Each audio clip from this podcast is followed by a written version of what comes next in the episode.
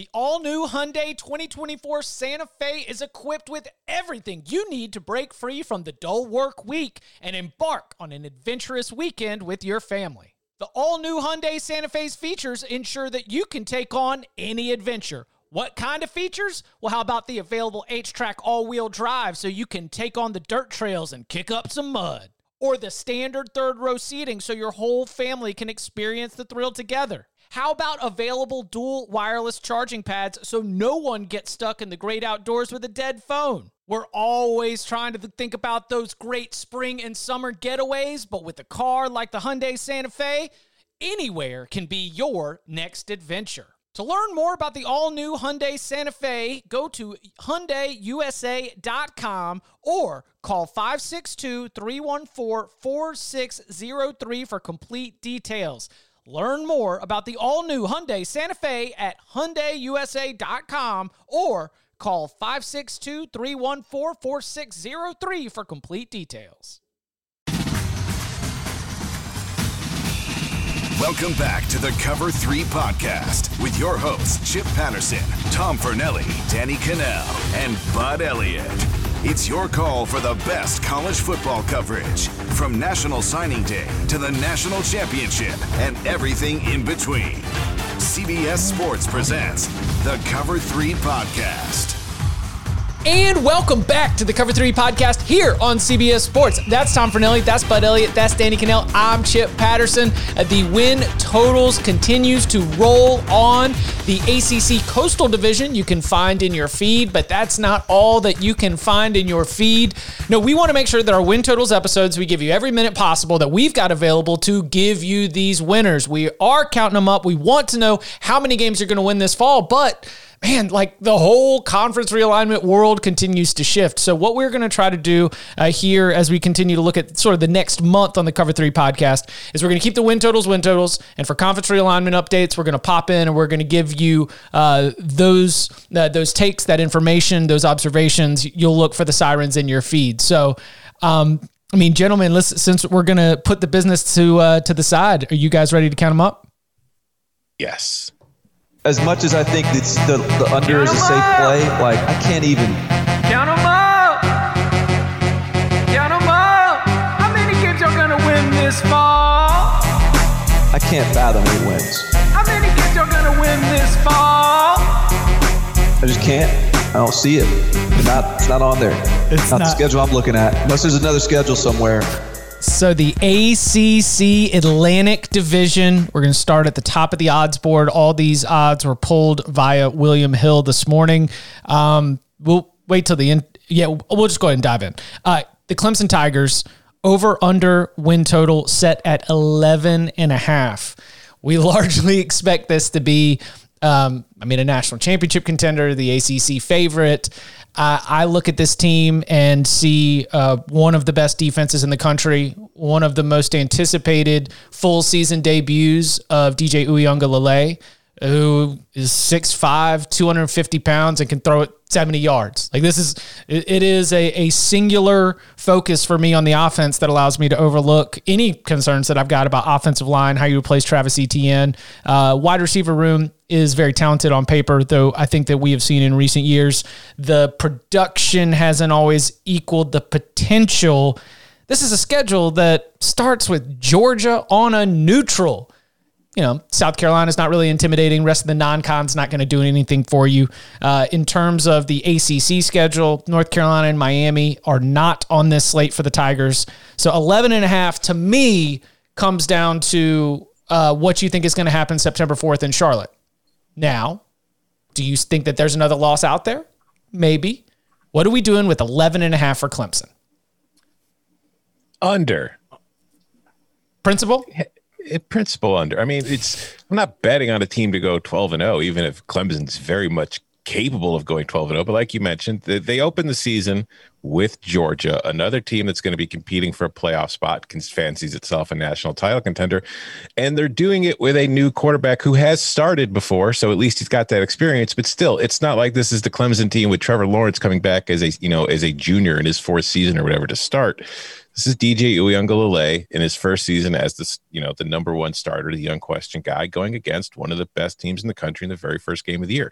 We see it every year with in college football. Where like the crazier results tend to happen in the first two weeks of the season than at any other time of the season.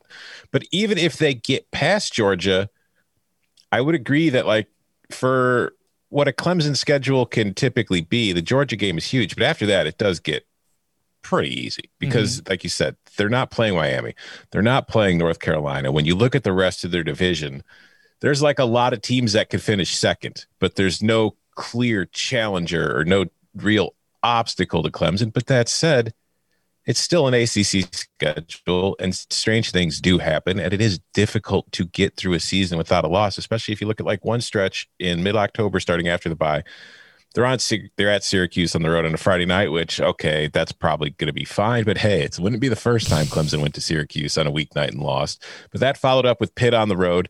Then you get Florida State at home, and then you're back on the road again for Louisville. So that's kind of a tricky stretch where maybe something could happen. Maybe you slip up.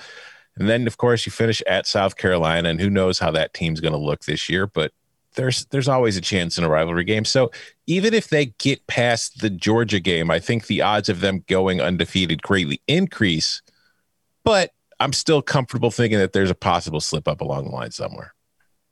Totally agree. Uh, un- under for me is it's not one that I'm I'm rushing to to hammer, uh, but I, I do think that if you want to take the over, you had better be betting them against Georgia because like to me that means you basically think they're what 75 percent or better to beat Georgia because even if you have them at 95% to win all of their other games, uh, there's still room for a loss in there. We, we, we've seen this team slip up and lose to a Pitt in the regular season. Doesn't happen every year, but it, it's they, they, don't go undefeated in the ACC on a yearly basis.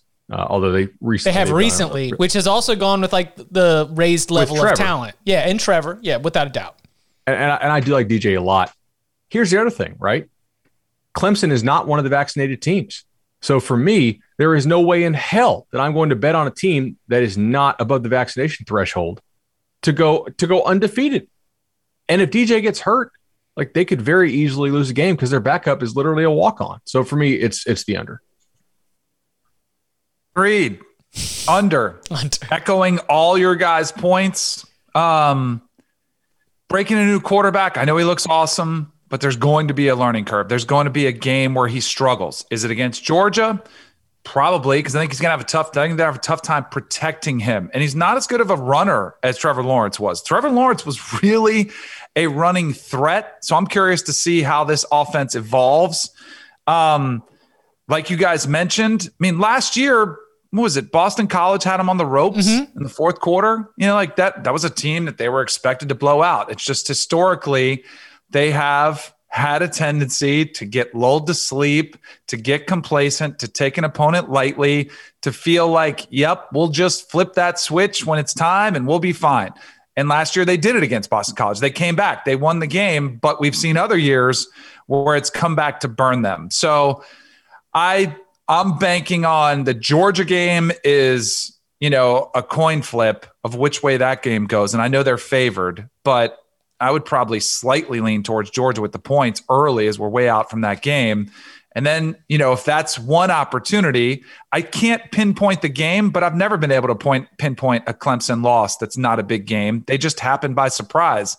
So I'm going to take the under as well for the reasons you guys mentioned. Is, is I think you guys nailed it. Can yeah, we knock out a mailbag question since we have Danny here? Sure. It's related. Okay. Uh, we, we, we, we had a, I can't find this in, in the Apple podcast reviews, but I know we got this because I, I, wrote it down. Um, and I, I listened to all our shows. I don't think we tackled this. Somebody said, Hey, why is DJ different than Cardale Jones? Right. Came in, short sample, played really well. I, am I'm, I'm kind of curious to get your guys' thoughts. I, I know my thoughts on it, but I'll, I'll, I'll go last. I'm coming from y'all. I'm coming from the 24 seven profile. I'm talking about like rave reviews and, and just the, the way that, um, he's been discussed, the way that he could have gone somewhere else and been a, a starter last season in, in 2020, but yet, you know, the the general uh, consensus of all of my research of what DJ Uiagalelei is and what he can be playing to his potential, even at the college level. I just I, like you say, uh, talking about a runner. I I think Trevor could run around and buy people. I think DJ is going to run through run over, some people. Yeah. Like he's and they even did it a little bit because remember the the Boston College and Notre Dame games, one of the common threads was that Travis Etienne and the traditional run game really struggled. And so it was uh, having to make plays, dinking and dunking to Amari Rodgers and Cornell Powell, and having to make plays with his feet where he just had to go and, and just lower his shoulder into somebody. And, and luck, luckily, he's got the size for it. I, I believe that um, I did not know, and if I had, if I missed it, then it is my oversight. But I do not remember Cardale Jones's profile um, matching what I've heard and seen from DJU. Yeah, it, it did not for sure. Yeah, like, I mean, like, I, I think Cardale Cardale had a huge arm. He wasn't the most mobile quarterback you're ever going to see. Whereas, don't you think that describes DJ though? I don't think he's that mobile. No, I think he could move. I don't think he's gonna i don't think he's got any shake or anything i don't think he's gonna be like you know shaking people out of their shoes and getting around and all that stuff but like like chip was saying like in that boston college game they kind of just went into battering ram mode with him after a while to get the run game going and i think he's capable of doing that i don't think he's the kind of guy who you're going to have a read option and he's going to take off for like a 60 yard touchdown, right? I think Trevor uh, did against Ohio State right, to turn the right, game around. Exactly. Right. But I do think he's going to be able to get you five, six yards a pop and pick up some first downs with his legs when there's nothing there. And Trevor has the long speed. And, yeah, and exactly. Yeah. I mean, just to keep a defense honest. I also think Cardale Jones, when he won the championship with them, had incredible talent around him. That's the other issue is they've lost some talent at running back and wide receiver. Now they have some young talent to replace it, but there's a lot of inexperience along that side of the ball. We saw the offensive line struggle against Ohio State. That's been an issue that's been masked masked at Clemson by mobile quarterbacks. So that's one thing I'm just kind of curious. Again, Georgia's probably the most significant challenge. Can they mask that issue for a game? Yes, but I think it could be significant. I wouldn't be surprised at all. I, I could see Clemson winning this game, but I could see DJ struggling, getting hit more. You know, you're going to see a side of him. Now, I think they could still win that way, but I think it's going to be an issue for them early while they're kind of figuring their way. So also, I oh, just want to say because I could see the the tweets coming. Trevor Lawrence can be used as a battering ram too. They just didn't for obvious reasons. sure. I mean, so I I have a, a vision of Clemson football that could go 12 and 0, 13 and 0 ACC champion and really just lean on defense and DJ getting it done. Now, if we turn on that Georgia game and all and Ajou Ajou is on one side and Joseph Ngata's on the other. And we're seeing Dacari Collins and Beaux Collins come in and start to flash. And DJ is just letting that arm loose. Cooked. That's it. Like, I, there's a little sliver for a Pittsburgh. There's a little sliver for, you know, maybe if you want to jump on Louisville. We'll get to Louisville a little bit later on in the show. But at Pitt was the game that I circled. I said, if there's one ACC game, Pitt, Pat Narduzzi has beaten Dabo before, and, and if it gets weird or if Hunter Helms has to come in and, and, be the starting quarterback, that's a game that Clemson could lose. But if we see against a very good Georgia defense, DJ and this Clemson offense look unstoppable, it's a wrap on our pick right here. What what's what's going to be annoying is if you take the under here and Clemson loses that game against Georgia the season opener, you've already won the bet, but depending on where you place the bet, you might have to still wait 3 months before it actually cashes out. When you said under, I know you love unders. The Clemson Georgia game, give me the under. I don't even know what it is yet. but looking at Clemson's defense, the and and plus the hype around JT Daniels, the expectation that they're going to light it up, I think the total is going to be a little bit elevated. So I'm early early locks episode. I'm leaning under with the right to change my ride. I, I have reserved the right to change that bet, but that's where I'm that's where I'm thinking now. Early. Also, I I do think um, even though Chip, you, you, took under as well, right? Yes. Even though we, we are unanimous on the under, um, on the positive side for Clemson, hey, I, I, I do love DJ. I think their defensive line is going to be the best it's been uh, since 2018. Right, L- last year it was down. You have a lot of these young pups who, who they signed who were just probably a year away. Xavier Thomas had had some health issues. Uh, he should be back. I, I think Bryan Bresee is going to absolutely kill it. Malik, you know, M- Murphy's already really, really good player. And, you know, like they got guys who we knew in high school were studs who were maybe just coming along a little bit more slowly, like, like, like Capehart, you know, was, was a five star type kid. How about KJ Henry? Right. Who we don't even mention. Right. You, you know, so uh, there is a, the, the path to them going over is they get past Georgia and their defensive line just physically overwhelms everybody else they play in the ACC. And you're sitting here, you're like, damn, nobody could block them. Yeah, and that is and that is a, a way that they can go 13 and 0, even without the offense taking the next step. So I, I am on the under. It's a matter of principle. 11 and a half. It's too many daggum wins, especially when they're only favored by like three and a half or four points for the opener of the game. But I would not be surprised if this pick is off. How many games y'all gonna win this fall? So then you take a massive jump down from 11 and a half because Tom, you mentioned it. There's a lot of teams that could finish second in the ACC's Atlantic Division, but there are one, two, three, four, four teams separated by half a win, five teams separated by win and a half. Uh, I pulled the most recent numbers from William Hill this morning. The top of that pile right now is Boston College at seven. We got we don't have all round numbers, guys. Don't worry. But uh, seven wins for Boston College. I think that Jeff Hafley got a lot of credit for what he did last year, and you've got Phil Jurkovec back. Um, Zay Flowers is one of the best wide receivers in the ACC. A lot of questions to answer on the defensive side of the ball. Lose a good tight end and Hunter Long as well in terms of that passing game. How are we feeling about the Eagles in the second year of the Jeff Hafley era? I, I think this is an underplay personally. Um, I, I know you have to lay, or no, actually, unders what plus one ten. Um, I'm so seeing that, even odds for both. I'm seeing uh minus one ten, minus one ten. Oh, uh, I I did these on on. Is it still minus one ten? I was showing minus one thirty to the over uh, mm-hmm. and even to the under. Um, all right. Well, I I still like it either way.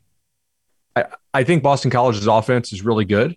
Um, I I'm kind of a believer in Phil Jurkovec, but uh, how much better can that offense get? Last year, they actually, despite BC's reputation, they were not that good running the football.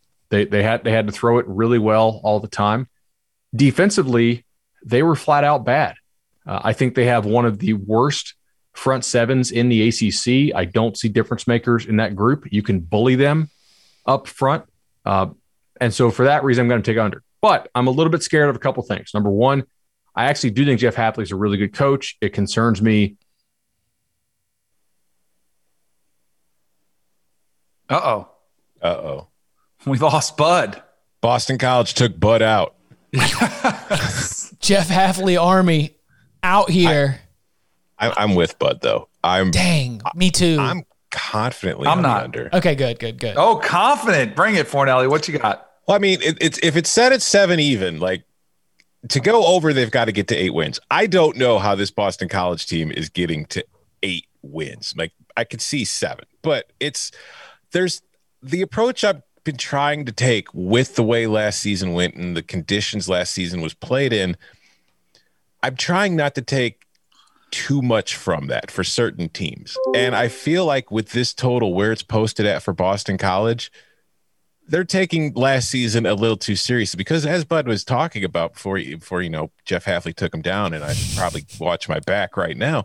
Like this was not a flawless Boston College team. They couldn't run the ball. The offense at times was very heavily reliant on just big plays through the passing game to keep drives alive, which is hard to do. The defense was not good at all. And it's like I look at the schedule and I can see a path because if you look at the first three games of the year, Colgate, UMass, Temple, UMass and Temple are on the road, but Boston College should be winning all three of those games. Mizzou at home, I think Mizzou is going to be pretty good. I don't think they're winning that game more times than not. Then you've got Clemson on the road.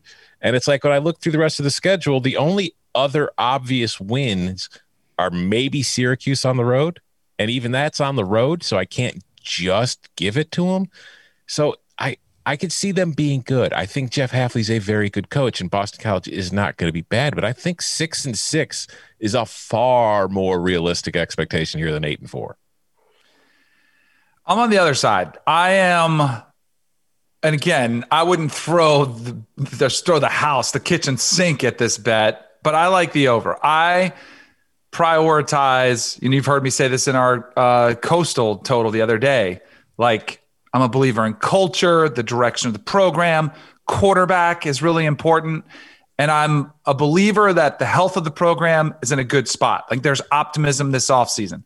Uh, I think the quarterback is really, really stable. And there's an incredible upside to Phil Jurkovec. I mean, he had a really good la- year last year and didn't get a spring, came in late, learned the system, was able to go out there and have a pretty impressive season. They got an entire offensive line returning. Mm. And then I think when you look at the schedule, some of those toss because I think there's I think they're 3 and 0. Like I think you got 3 wins in the bank early with the cakewalk that they have early. You start building confidence. Now Missouri probably a loss, Clemson a loss. Then it comes to NC State. You know, then you start getting to some of these more toss-up games. But of the toss-up games, they have NC State, Virginia Tech, Florida State, Wake Forest. Those are four of them. They're all at home. And I still think they can beat Syracuse on the road. That's a fit like, and there's an advantage to playing in Boston at, you know, in Chestnut Hill. And it's not the crowd, it's the sleepiness, it's the colder weather that some of the teams coming from the south aren't used to, like a Florida State who could travel travel up there November 20th. It's you know freezing cold. Wake Forest similar situation. So I'm going to take the over on Boston College. So Florida State, you think is a win for Boston College? Uh I do, unfortunately, but that comes into play about we're going to get to our Florida State total.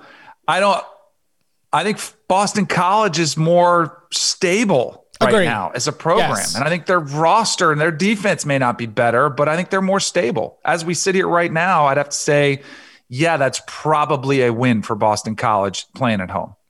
I think that Florida State, Boston College, and Wake Forest played a round robin, they'd all go one and one. Mm-hmm. And I, I, don't know who ends up winning and coming out on top of that. I and i am not uh I, I, I guess I am. I'm a believer in momentum and what happens and what unfolds.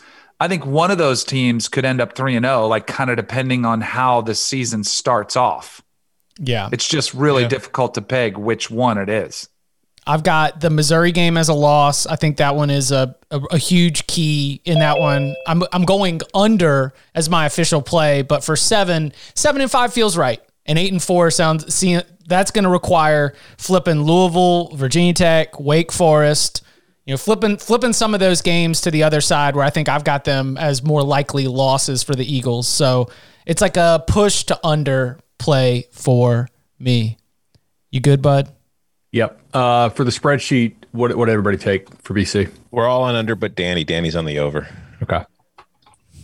Danny's the big BC believer. He's Let's a BCver. He, I've spent too much time with Joe Tessitore. Like he's texting me, just grilling me. Man, this is the this is the regime. This is the coaching staff. This is our quarterback. Don't you? haven't you called some games and it like blew your mind? Like go pick up a, a paper and there's just no preview, no Saturday oh, yeah. preview. I think I told you guys that story before. I right. was in Boston, you know, and typically I'll go for a, a, run the morning of the game and I'll go pick up a local newspaper. Like, is that's kind of like the final prep work because you've talked to both teams, you've talked to the coordinators, maybe a couple players, and you kind of want to get a pulse of what the local feel is. And I remember picking up a Boston Globe and like, all right, here we go. And I turn to the sports section and it's all Patriots, it's all Celtics, it was all Bruins. Red Sox might have been, been finishing up their season in September. I could not find anything. And you go to any other school in the South, there's a dedicated game day section right. with yes. every position breakdown, who has the edge. And they're awesome to help with prep. So I was like, what is happening here? They just doesn't exist up there. There's a non, and living in Connecticut for five years, you realize college football is such an afterthought. There are a handful of college football fans, but by far, when you go around, people are Patriots, uh, Giants, Jets, Yankees, Red Sox, hockey, anything but college football. I would actually go for a run or a hike or something around town. And if I saw somebody with a co- like it's so unique when you see somebody, you're like, hey, college football fan. And half the time when you saw those, they're like, oh, Christmas gift. You know, like they're not even, they're not even diehards. Where here you go somewhere and it's like, hey, you see somebody say go Noles, or if somebody's in a gator, they're gonna give you a chomp back. It's just a totally different vibe living in the Northeast. Do they think it's cute I don't think like would that be the I do. word where it's like the the general like if we were to paint with a very broad brush, it's like they think college football is like cute. I do. I think that's a good a good description because it's not like they're critical of it. No. And I think some of them they're intrigued by it. I had a guy that was my neighbor that I actually played golf with in Connecticut, and his wife approached me and said, "Hey, I want to get him a birthday gift for his 50th birthday. I want to take him to an SEC game." So I had him go to an LSU Bama game, and he had never been before, and kind of was one of those. I don't know, and he's all in. Like he and he took Bama into like the last four national championship games, like all in on SEC. And was large part was because he met all these people at tailgates that were random and kind of just immersed himself as an SEC fan, even though he wasn't didn't have anything to do with it. And you see what happens. Like it's it's addictive and it's it is a familial uh, type of vibe, and it's awesome. That's why we understand yeah, it. Yeah, we some love people, it. Some people have to experience it to fully understand what it's all about. Did we did we talk when my internet was out about the uh, the like the back half of the schedule for BC? Yes. Okay. And I gave you three of four of the final games, which are at home. Yeah, like so they get to play. weather. They play their hardest game and their easiest game on the road. So like they'll lose on the road to Clemson. I think you'd rather play? Cuse on the road because it's not that hard of a place to play anymore. Um, you know, you get you get Georgia Tech on the road, but like that's between when the when, when the Yellow Jackets play Miami and Notre Dame, so it's kind of a sandwich spot there for the Yellow Jackets. Um, and like a couple of their teams down the stretch could totally collapse, like Louisville. Are you flipping? Hokies. Are you flipping to Hughes. over right here? Mid show? No, Mid I, take? I'm I'm not, but this is not one that I just am rushing to bet. okay. All right. You know what I mean? Yes. It's more of like a lean. Count them up! The NC State Wolfpack. They are one of three schools that have an over under win total at William Hill of six and a half wins. The non con includes USF, Furman, Louisiana Tech, but also a tricky road trip to Mississippi State. No longer an FPI top 10 team. Apparently, they went under the hood, found a loose screw, and in the recent update, Mississippi State, uh, and no longer in the top ten. But still, I'm I will acknowledge that it playing in Starkville that is going to be a, a difficult spot for NC State. They have the top three teams in, in the ACC on their schedule. Clemson, they play every year at Miami and North Carolina. So, as we look at what they're going to do the rest of the season, do you see this NC State team being able to navigate what I would consider are a couple of very expected losses and also not avoiding uh, some slip ups along the way, like an at Boston College, at Florida State, at Wake Forest, Louisville at home? Um, what do you make of six and a half for the Wolfpack? Over. I'm clear by a game and a half. I got eight and four. I see a Yeah, lot of I- value, and I'm like concerned that I have that much value. If you sat down at ACC Media today and, and you did your voting, there was like seven guys I left off my first team that are NC State guys who I would vote for for a second team. Like th- this is kind of one of those sneaky under the radar. They won't make noise nationally teams, but like they've got a lot of guys on this team who will either get drafted or who, I, in my opinion, will be like, you know, on a pro roster, maybe a pro practice squad.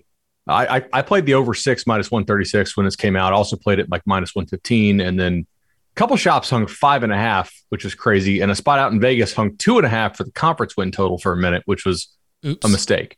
Uh, so if you bet that, you're probably going to get refunded there. Uh, but yeah, I I have these guys at, at, at 7.5. So for me, this is one of the ones that, that I bet. Um, I don't love six and a half quite as much. I love six, obviously. Uh, but I, I, I make NC State uh, basically a dog of plus three or better uh, in all their games except for Clemson and Miami.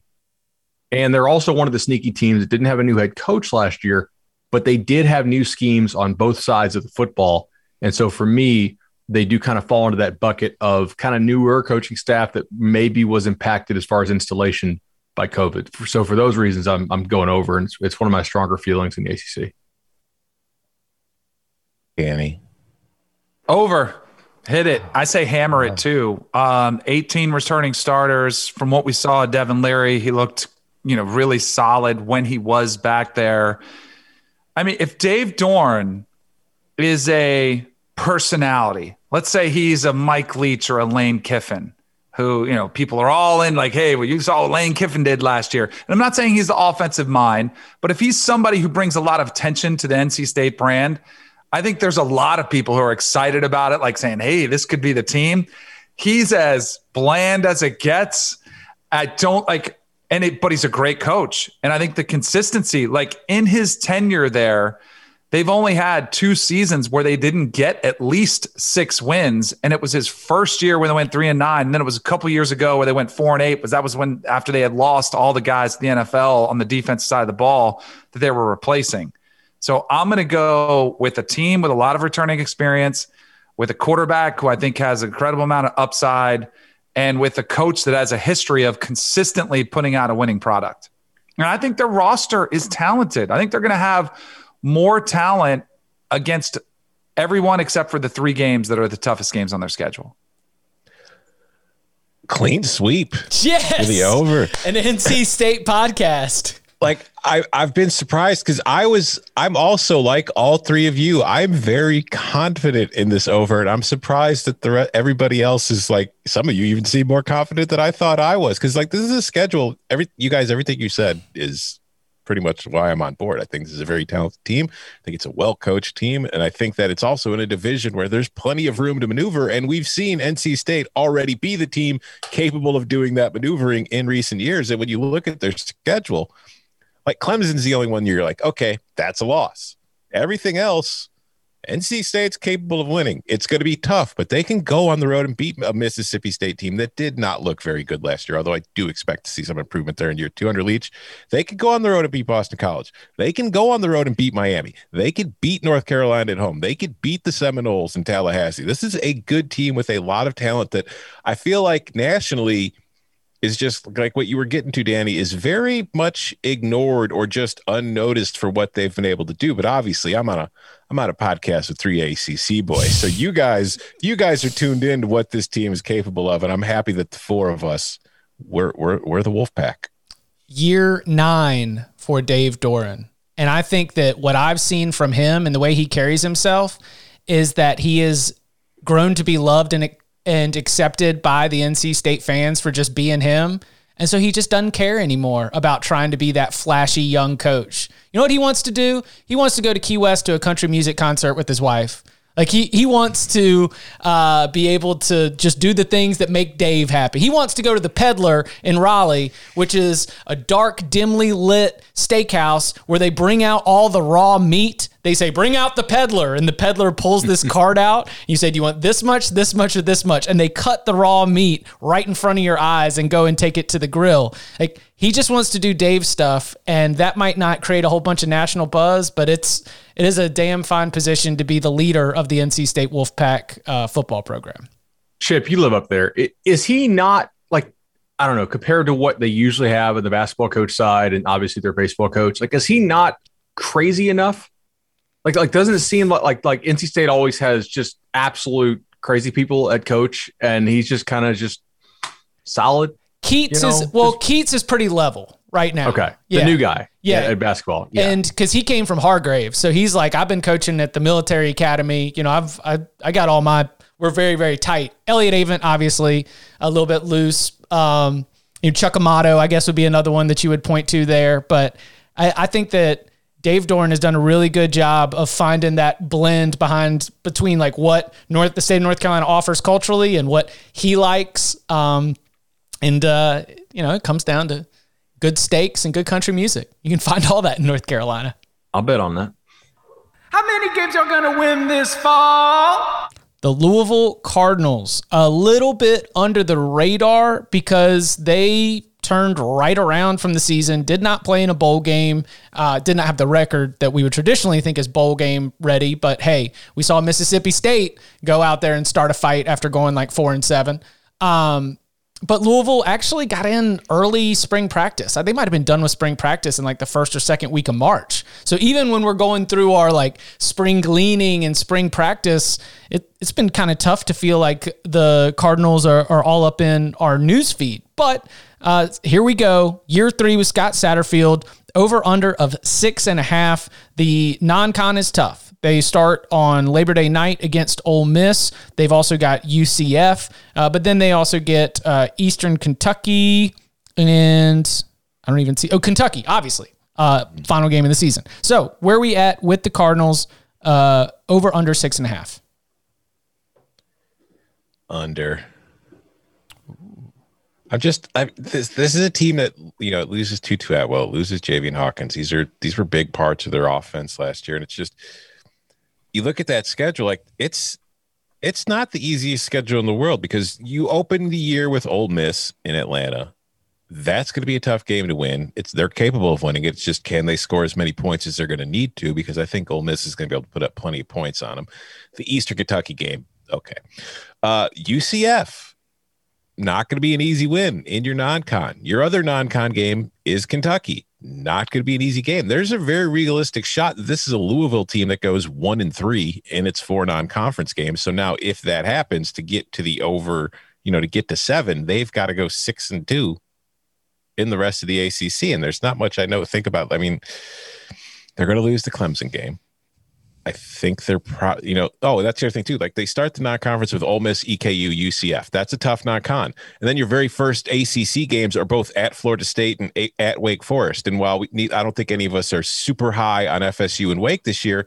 That's still two tough road games to start with. So we're looking at a possible situation where Louisville's two and four, one and five to start the season, and maybe the bottom kind of falls out. And we all know, like, there's always, like with Satterfield flirting with other jobs, things are kind of tenuous there. If they get off to a slow start, a lot of people that were upset with Satterfield for, you know, checking out other jobs in, in recent times are probably going to start picking up steam in that direction again, where they're going to be frustrated and let that out. And who knows how that's going to impact the team. So for me, I think there's talent on this team. I think that they're capable of getting to a bowl game, and I think they're capable of having a good season. But for my money, where I'm placing my bet on what's most likely to happen, I think five and seven is more likely to happen than seven and five. So, not together intel, like not together intel on the locks pod coming up. Is this one of your strong plays?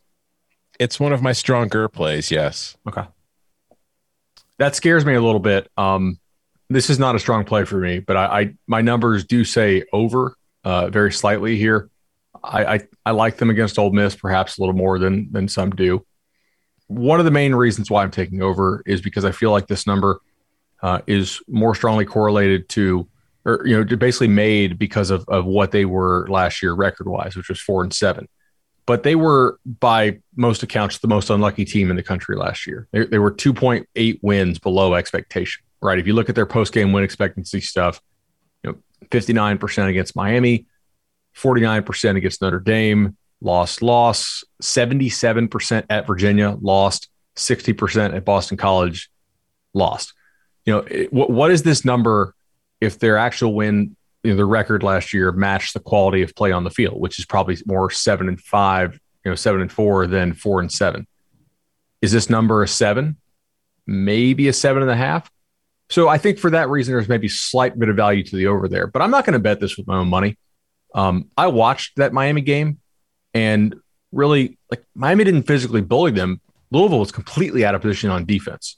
So that's fair. But the Notre Dame game, it was so windy that Brian Kelly basically said, screw it, we're just going to run the ball every time. And I think that maybe that tricks the computer a little bit with some of the stats where it's like, all right, look, Notre Dame really couldn't open it up like they wanted to. They were pretty content winning that.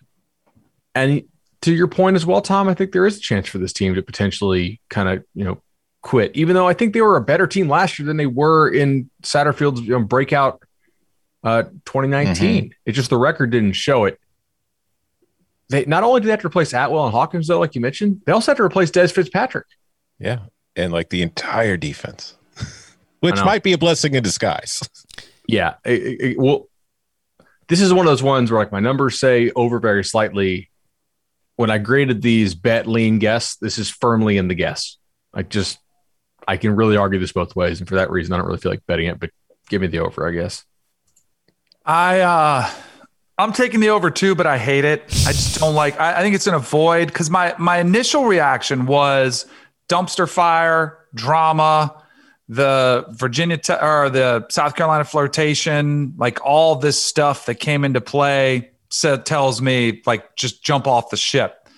But I also look at what Bud is talking about, and if you look back at some of their losses, and again earlier I said, hey, you know, coach and quarterback are things I prioritize. I think Malik Cunningham, if he picks, if he cleans up his game a little bit, he had 20 touchdowns, 12 interceptions last year. The year before, he had 22 and five. He had a turnover problem. He had three picks against Pitt, a game they lost by three.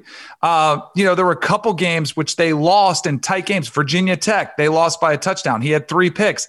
A couple of those games, if he just cleans it up, they all, they might flip that and win those games. But and I think he will.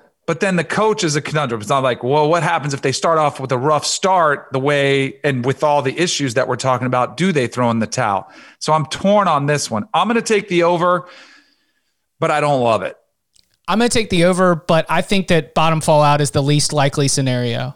Like, mm. I think that Louisville could finish second in the division. Louisville could finish sixth in the division. We've got very, very high variance you know, games like uh, Wake Forest, Virginia, Boston College, those games really could be, you know, going either way.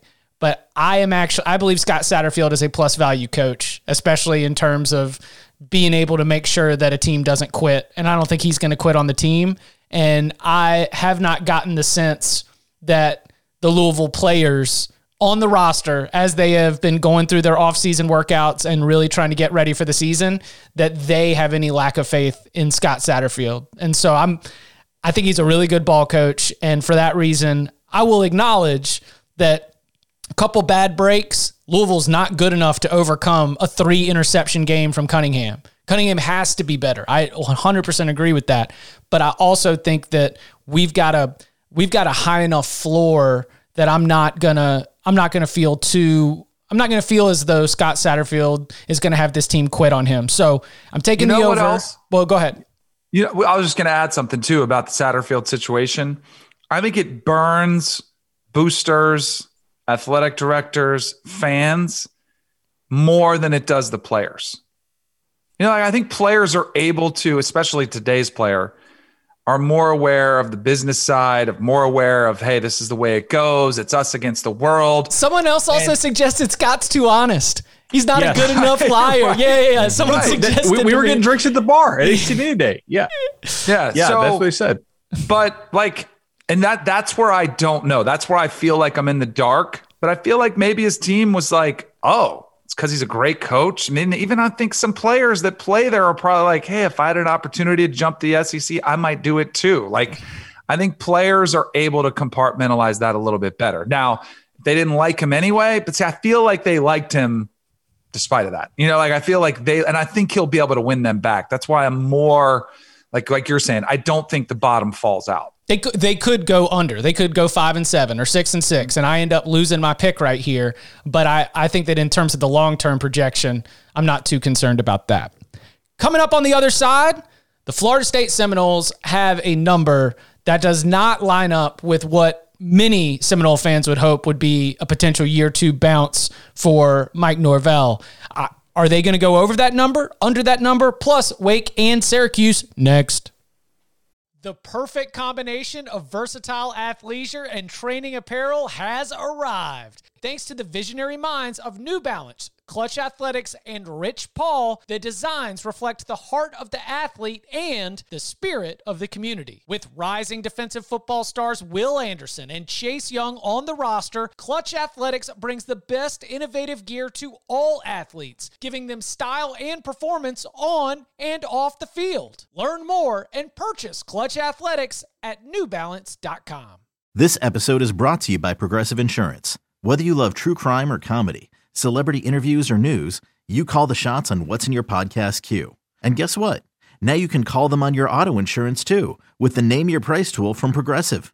It works just the way it sounds. You tell Progressive how much you want to pay for car insurance, and they'll show you coverage options that fit your budget.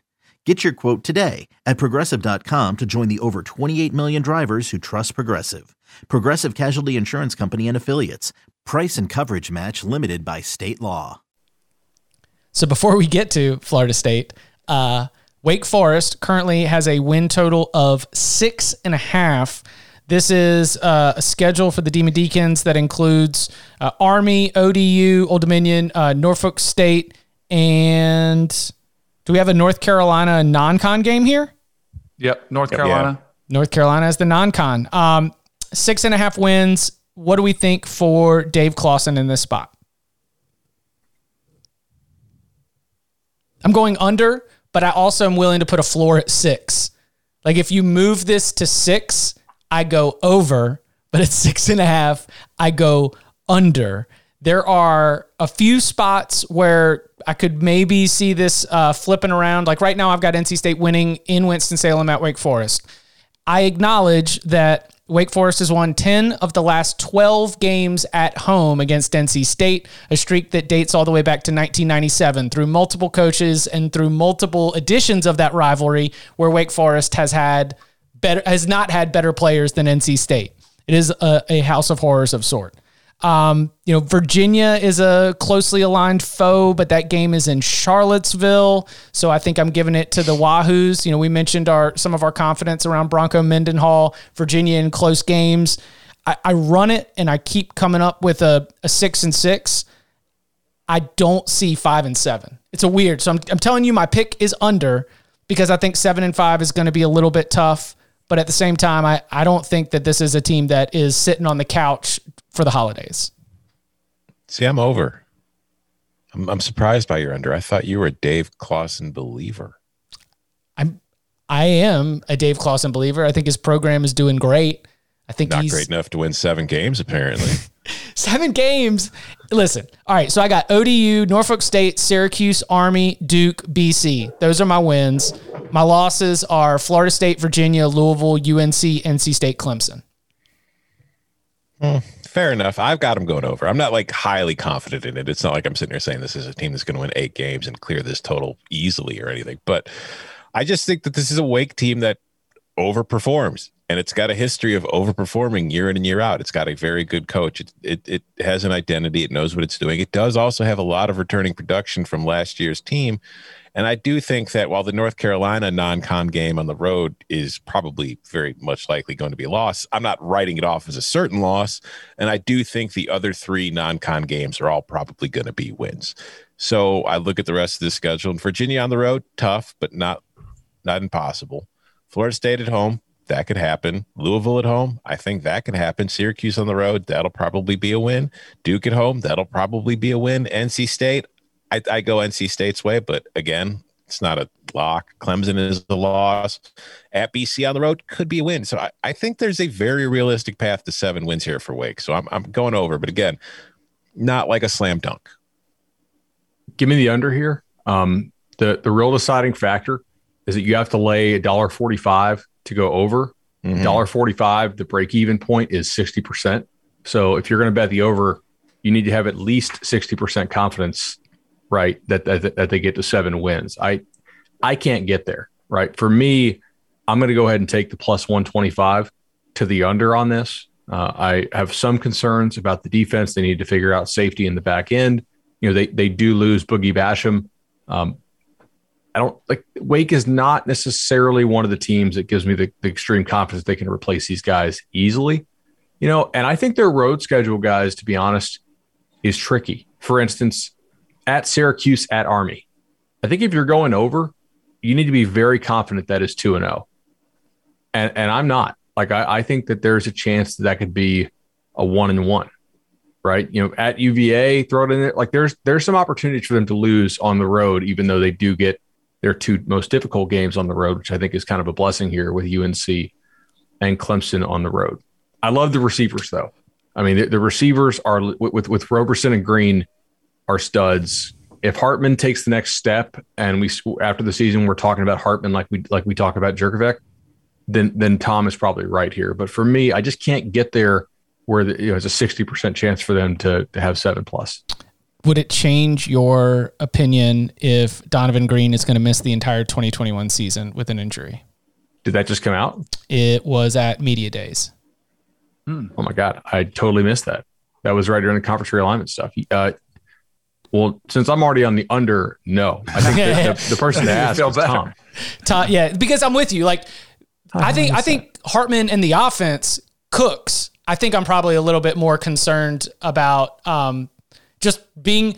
Listen, I am more than happy and open minded about seeing this Wake defense step up and have some big time playmakers emerge, and maybe on the back end they find some you know so, some real studs. But as I look at this team, I, I think that they're going to be able to go out there and have some quick possession scores, but then on the other side, they might have trouble stopping, uh, stopping teams. And so that would be my number one concern for the Deacs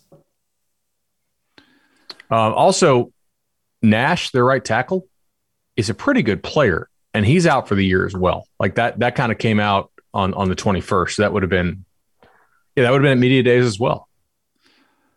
They're going to persevere. These, I hate these six and a half, six, sevens. Like I hate these because it's probably going to be right around them. Yes. They're going to be tougher. Like I don't see a lot of value. I like the over, but what Bud and I had it written down here at the minus. I had minus one thirty five. Uh, and I kind of forgot to take those into consideration, just saying, all right, we're going to take an over under value standpoint. It's awful value, but I'm only in the over. I just, uh, you know, if you looked at Sam Hartman the year that he had last year, where he had uh, 13 touchdowns, five interceptions. Do you remember what happened in their bowl game? It was four of the five interceptions. Yes, it was one of the worst. Like, oh no, he can't be throwing another one. Like, anytime I had three interceptions, I would not take any chances whatsoever. I was like, there is no way I'm throwing a fourth.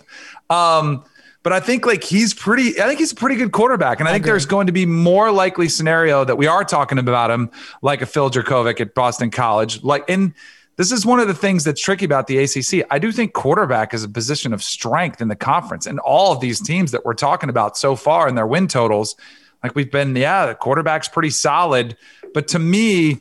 It, it does make it trickier to decide which direction they're going to go with. I feel like Clawson is a coach who develops players, you got somebody, you got some experience on the offensive line. Like, I, I don't know. I, I have a tendency to trust them, especially like I'm looking at the first three games, and I would lean towards saying three and zero oh start. You know, and that includes a Florida State game at home. Although we're going to do our Florida State win total, which may not make a whole lot of sense, but I do think uh, there's a chance. Then they could start four zero. Oh. Like if they get the ball rolling like this team could get hot, but I feel like that's going to be a necessity in order to get that, you know, over six and a half with the the back end of their schedule being much tougher. Count them out. The Florida State Seminoles over under win total will make you double take. It's five and a half. Now it is a really, really tough schedule. They, um, like some other teams in the ACC, catch that Clemson, North Carolina, Miami draw. Um, you know, they've also got Florida as their as their annual rival at the end of the season. Non-con, you you're looking at Jacksonville State and UMass as being good opportunities, but now you're oh, and Notre Dame on the schedule. Notre Dame, too. yeah, Notre Dame too. so we're talking about let's see, one, two, three, like four, five, five top fifteen teams probably for mm-hmm. uh, a roster that is going to be leaning heavily on transfers just to be able to play at a competitive level uh, in the ACC and among its Power Five peers. So, where are we at with uh, McKenzie Milton, Jordan Travis? Which which transfers excite you? Um, how how do you think it ends up breaking for Mike Norvell and the Seminoles? Go ahead, bud. All right. I'm, oh, going, Tom, don't do it to me. This is this is not a bet for me. Um, I I think honestly, any kind of model you use, even if you account for the transfers, is probably going to put you between four and seven wins, as I think it should. Um, I can't really see them winning more than seven. I have a hard time seeing them win less than four. So it's not a bet. The transfers you need to know. Some of the coaches on this team think that Jermaine Johnson, the defensive end they got from Georgia, uh, is the best player on the team, maybe the best, player on the team by a lot. Uh, Dan Lanning, the UGA DC is is good buddies with Mike Norvell, so he personally vouched for him, and FSU went all in, going after the kid. You know, what is McKenzie Milton? He came from that that you know kind of Baylorish system they were running at UCF in his last year. He used to be able to run. Can he run now? I don't think Jordan Travis is out of the QB race, by the way. I still think they'll, they will use him quite a bit. Um, but yet, generally, teams do find a way to make a bowl. Like it is difficult for me to go under five, under five and a half, unless I have real good information to do so. Uh, so I'm going to bet on them finding a way to make a bowl. Basically, the way they do that is they they find a way to go three and one in some of their toss up type games, or maybe one of Florida, UNC, Miami, Notre Dame is not quite as good as we think they are right now, and they're able to pull one of those. I do think this will be a better team. Like last year, it was like 88th in SP plus. You know, if it can get to 50th or you know ish, given all the, the college experience they brought in via the transfer portal, I think they could find a way to make a bowl. But it's just not what I'm rushing to bet, which should tell you my confidence in this. Like they could easily go four and eight. Danny, Daniel, I am. I'm going to go with my heart and go with the emotional play. So this is not a this is not a recommendation of what you should do with your money. I'm going to take the over. I've spent too much time around Norvell. I was in Tallahassee. I've bought into what he's selling, but I'll give you why I think it's foolish to take the over. like I'm all in. I'll be rooting for him. What Bud alluded to just a second ago when he said Jordan Travis is not out of the race, I got that feeling as well when I was there. And that makes me nervous. Like I, I, think there's a chance you could see two quarterbacks playing early this season for the Seminoles. And I am a believer that if you have two quarterbacks, you have none. I think it's imperative that they figure out which one is going to be the guy, you know, by week two, or actually, I say week three, because they have Notre Dame. They're probably going to play both.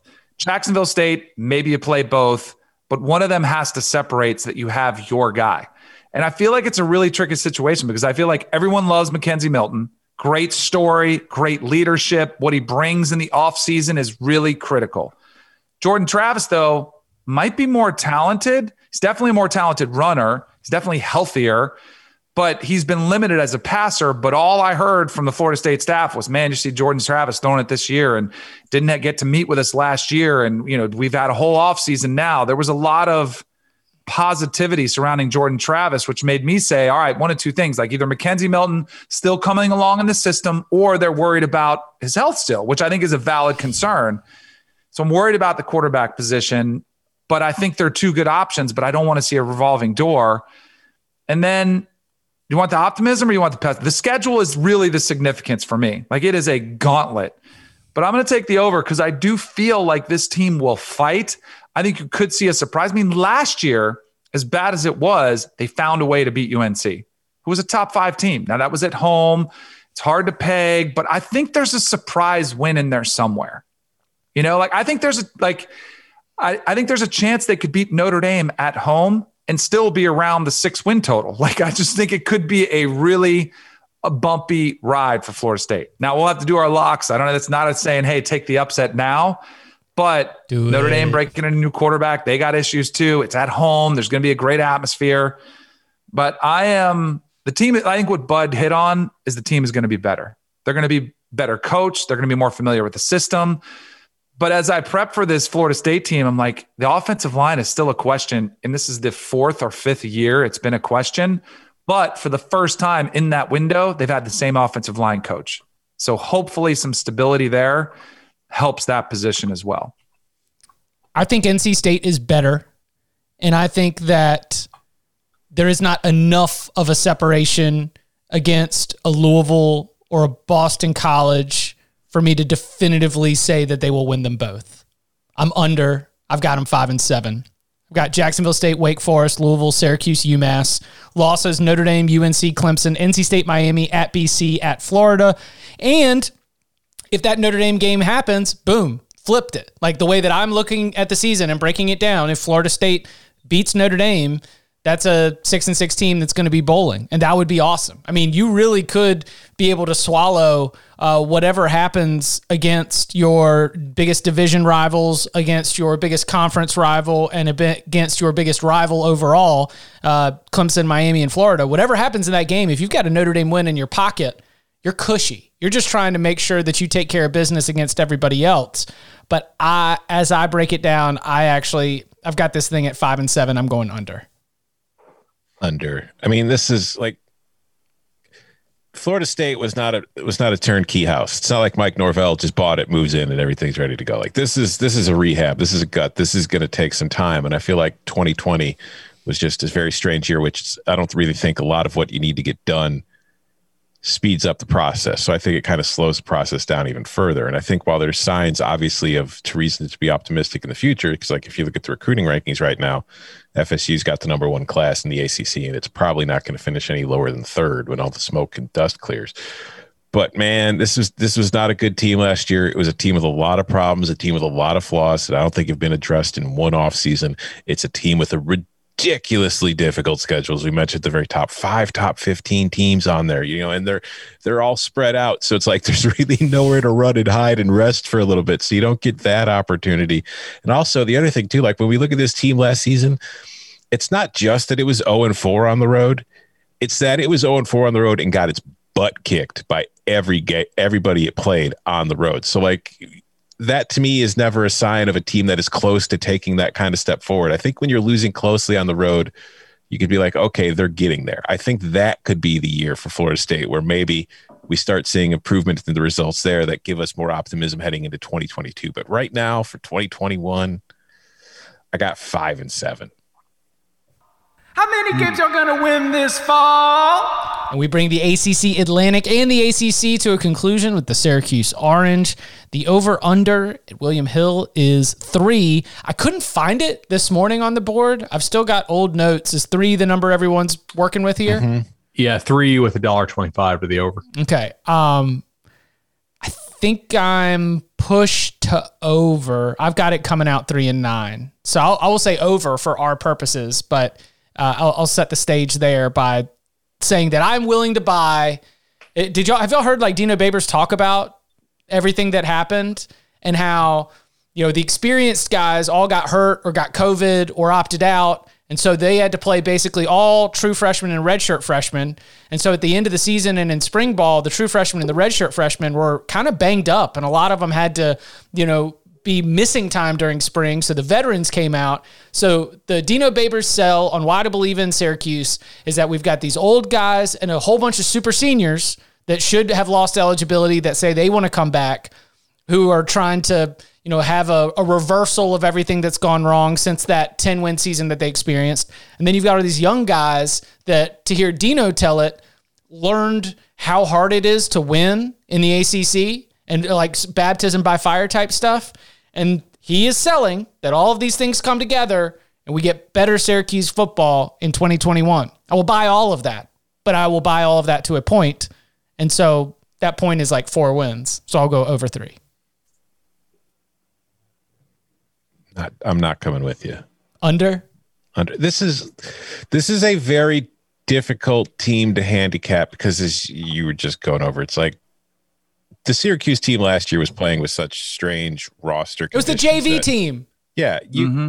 you can't take too much away from what you saw and be like, well, that's who they are, because it's not. They're going to be better. The question is just, okay, well, how much better is their varsity team compared to their junior varsity team? And I go back to 2019, which was the last time we had a real good sample of what Syracuse was supposed to be. And they were coming off that 10 win season. They were ranked high, you know, they were ranked beginning the year. They finished five and seven. And it wasn't just that they were five and seven, just, you know, they were, they, there, there weren't many close losses. All the losses were pretty big. And then that leads into what happened with that team last season. So I just don't see a lot of reason to be optimistic that said, with getting a fully healthy team back, this is a team that should improve. This is a very low total. So I'm not actually going to bet it, but I would take the under before I took the over just because I look at the schedule and it's like at Ohio, that should be winnable for Syracuse, but I can't guarantee it. Rutgers, I think Rutgers is better than Syracuse. So even at home, I'm not giving them that win. Albany, fine. But Liberty, Liberty could beat Syracuse, even if Syracuse is full strength, because Liberty has shown it is a tough team and it's, you know, had a t- couple tough games against ACC games last year. So I'm, I'm going under. I'm not feeling great about it. This is mostly a stay away from me. I'm going over here. I, I like it quite a bit. Um, the, the push protection here is something that is really quite valuable to me. So this is mostly an exercise in figuring out what is more likely for me, four and two, or you know, four plus wins or or only two wins. Um, I feel pretty good about Syracuse's ability to go two and two in the non-conference. Right, that's basically Albany plus one of Rutgers, Ohio, and Liberty, uh, and I think they can get one at home against Wake, Boston College, or Pitt. Uh, I I have this at you know like what 20 like 28% at four or better, but like only 14% at two or worse. So for me, that's a bet. It's not that I like this team. I don't. I just think this is a little bit too low. And it's, in my opinion, a bit of an overreaction to what we had last year. So i am with over. Bud. I'm with Bud on the over. Um, it makes me nervous though that Dino this Babers is electric. Yeah, uh, it makes me a little bit nervous. Um, that Dino Babers, his belief in this system comes back to a philosophy when he said, Three is a strong number in the Bible, the Trinity and everything else. Maybe it will repeat itself in year three because in year three of his tenure, they went 10 and three. And then he said five and seven, one and 10. And so he's like, the number three is back. That doesn't like, even as a Christian, I'm like, yeah, I don't know if I'm buying into the number, the, the number theory here. But I'm more with Bud as and all of you guys have alluded to this. I think Syracuse had one of the outside of the Big Ten and the Pac 12, like playing in a conference where they were a little bit more open and liberal in their policies. Syracuse did not have the same footing. They were under much harsher restrictions. They had much stiffer, uh, you know, uh, issues to deal with, and I think it impacted their product on the field. So, I think last year was more of an anomaly, and I think the three is more of a reaction to what we saw last year. So I'm going to take the over as well. Although, again, it's hard. I think a 3 and 0 start is almost imperative. And then you're playing with house money. And then I think you're still like sweating it out to the end. Like, man, can we get this win? But I'll take the home games that Bud alluded to that are probably they'll be dogs in. But maybe you get that Dino Babers fire, still competitive. And I don't think last year was a team where they quit on him. I think it was a year when they quit on everything. You know, I don't think it was a, an indictment on, on Dino Babers. Yeah, exactly. You had right? players questioning if they should play. Yeah, right. Exactly. Which is which is not an indictment on Dino Babers. It was what they were dealing with. So I think that's why it's more of an anomaly. In fact, I do think this team responds to his I mean, shoot, we respond to Dino on this podcast. I think his players do too. So I think this will be a, a much better year than last year. One Chip, quick thing here. Tom bet under on FSU, but also bet under on six of FSU's eight ACC opponents. Mm. So he likes them to go under, but he doesn't like them to go under because of FSU beating them. Mm-hmm. Mm. Wait, so what's the what's the answer to that riddle? Is it non-con? Uh, yeah. Probably. Yeah. yeah. You got some tough yep. non-con opponents on this schedule. I mean, yeah. If if FSU had an easier non-con I'm pretty sure I've got them going over. But with Florida Notre Dame on there, it's like Jesus. mm. What if what if it's Florida? That would be hilarious. Oh, that would be hilarious. Florida, especially Florida to especially, punch the bowl ticket too, right at the end of the ooh. year. Oh man, D- Dan Mullen announces going to the Jets, and yep. yeah. oh man, we will be back in your feed to get your weekend started right with the Pac-12 North win totals. Oregon Ducks, Washington Huskies, the rest of the division, how we see it uh, shaking out from the regular season win totals. You can follow him on Twitter at Tom Fornelli. You can follow him at Danny Kanell. You can follow him at Bud Elliott3. You can follow me at Chip underscore Patterson. Gentlemen, thank you very much. Thank you.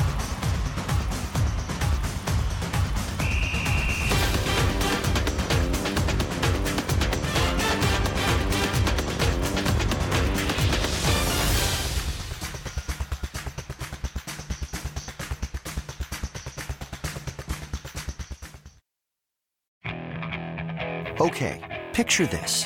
It's Friday afternoon when a thought hits you. I can waste another weekend doing the same old whatever, or I can conquer it. I can hop into my all new Hyundai Santa Fe and hit the road. Any road. The steeper, the better. Because my all new Santa Fe is available with HTRAC, all wheel drive, so I can hit the trail without a worry in the world. Heck, with three rows and best in class rear cargo space, I can pack the whole family in with all our gear. We've got available dual wireless charging for our phones, so we'll never lose touch with civilization, and we won't lose touch with the primordial power of Mother Earth. So, which is it? Waste the weekend or do something a little more epic? And conquer it in the all new Hyundai Santa Fe.